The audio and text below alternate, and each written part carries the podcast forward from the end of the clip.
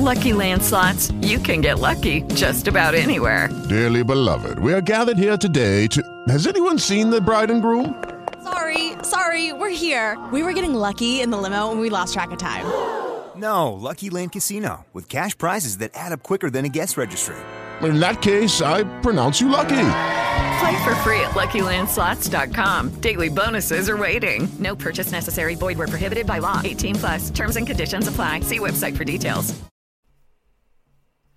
Buongiorno a tutti, nuovo podcast tips. Benvenuti o bentornati.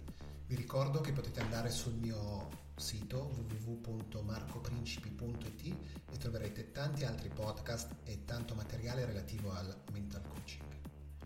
Oggi voglio parlarvi di Gianluca Vialli. Beh, eh, per me è stato, un, stato quasi un idolo, un grandissimo calciatore, si è iniziato nella Cremonese, poi ha vinto uno scudetto incredibile con la Sampdoria, ha vinto la Coppa Campioni con la Juve, poi è andato al Chelsea, è diventato allenatore, giocatore, insomma un uomo veramente incredibile e soprattutto un grandissimo capitano, un uomo coraggioso con tantissimo carattere e quindi è sempre stato dal punto di vista sportivo un mio punto di riferimento, ma eh, si è dimostrato anche un grande uomo. Ultimamente, come sapete, negli ultimi anni, eh, dal 2017 penso, eh, ha un grave tumore che lo sta debilitando, però lui ha deciso di affrontarlo in maniera diversa.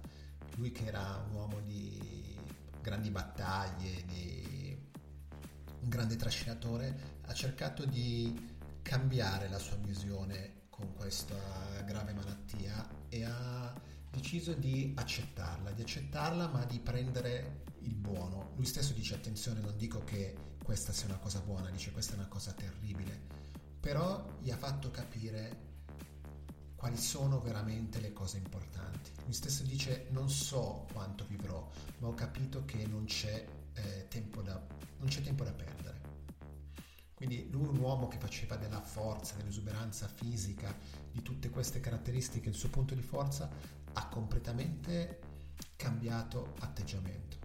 Lui dice che questa situazione gli ha fatto apprezzare ancora di più la vita, invece di allontanarlo dalla vita, ha capito il valore della vita, ha iniziato a scartare il superfluo e ha iniziato a concentrarsi su quello che conta davvero. E prima di tutto per lui contano la famiglia e, e le figlie.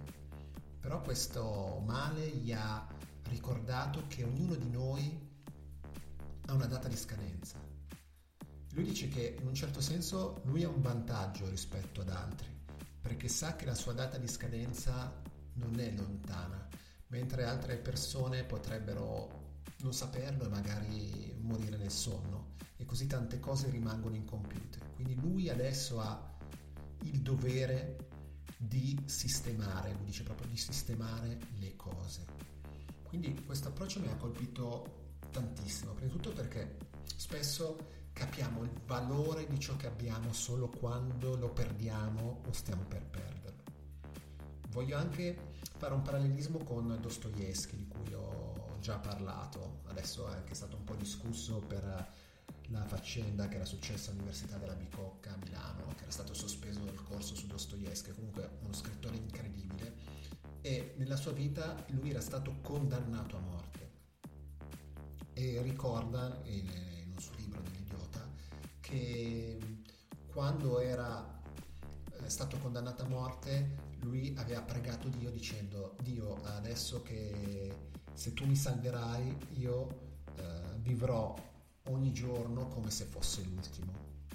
Poi, una volta che fu graziato il giorno prima della fucilazione, eh, lui stesso confessa che invece poi è ripreso a vivere come prima. Quindi non è riuscito neanche lui a capire, nonostante lo spavento, il valore della vita, perché lo si capisce solo quando la stiamo per perdere o siamo convinti di perderla. Questa è la grande sfida che abbiamo tutti noi, quello di riuscire a capire il valore delle cose che abbiamo, il valore delle cose importanti, di capire cos'è superfluo e che cosa è veramente importante.